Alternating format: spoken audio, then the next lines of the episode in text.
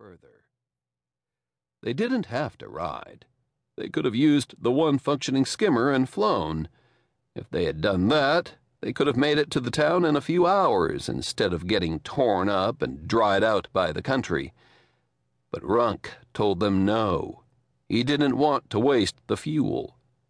What he didn't tell them was the real reason. He wanted them in a vile state of mind when they arrived at the town. When they did, all that knotted up fury would explode on the unsuspecting townspeople. The guns would come out, the bad men would state their demands, and the terrified townsfolk would acquiesce without resistance, because they'd know that the bad men were just the messengers. There were a whole lot more from where they came. The unsuspecting town was nestled in a peaceful valley, which narrowed into a pass and then opened up again into fertile farmland. The freestanding gate at the eastern end of the settlement had no door on it, just a sign that announced the name and existence of the village and welcomed visitors to it. It was a gate that seemed to suggest things are different here. Inside the gate, the streets and passageways radiated out in a cheerful organic jumble from the wide main street. The buildings and domiciles were as varied as the townspeople, but they tended toward the modest and hand or other prehensile appendage made. A river did not run through it, but it ran nearby, clear and fresh and full of fish. The townspeople or town's creatures, really, they were quite a mix, were refugees of a sort.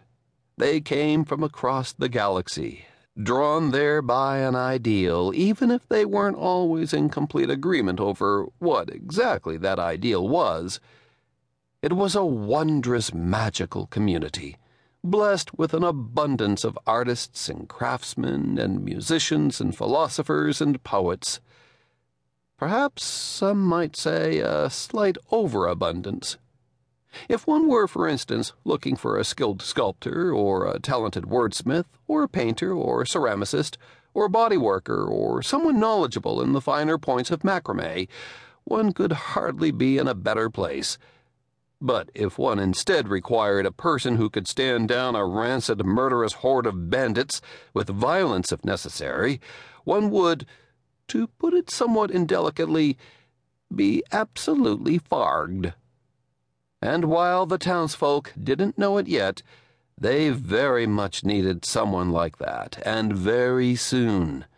Someone to organize and inspire them, someone to shake them up and help them defend themselves, someone bold and courageous and honest and forthright and capable. They needed a sheriff. 1. A very different planet. Cole, in the most dignified, reasonable tone that he could muster, said, Kenneth, seriously, you don't want to lay your eggs in my brain. Kenneth, who was dangling Cole upside down by one leg, said, Stop squirming, Cole. You're making this very difficult. Kenneth had a truly wonderful voice cultured, warm, soothing. I don't mean to be a scold, Cole, he said in that voice, but you shouldn't gamble if you can't pay your debts. Kenneth, I can't even begin to tell you how well I've learned that lesson, said Cole. In fact, I. Whoa! Is that your ovipositor? Mm hmm. Oh, come now. You don't have to make faces. No, no, it looks fantastic. Have you had work done? Nope, just clean living. Hold still, please. Kenneth's voice did not match his appearance. His appearance, while not precisely defying description, did manage to challenge it mightily. A casual observer would quickly note an overall design direction that leaned heavily on marine inspired elements tentacles, claws, tentacles with claws a fin here and there, hints of bioluminescence, plus an overall squishy and squidginess.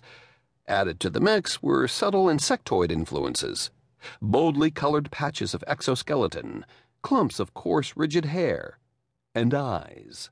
Many, many eyes.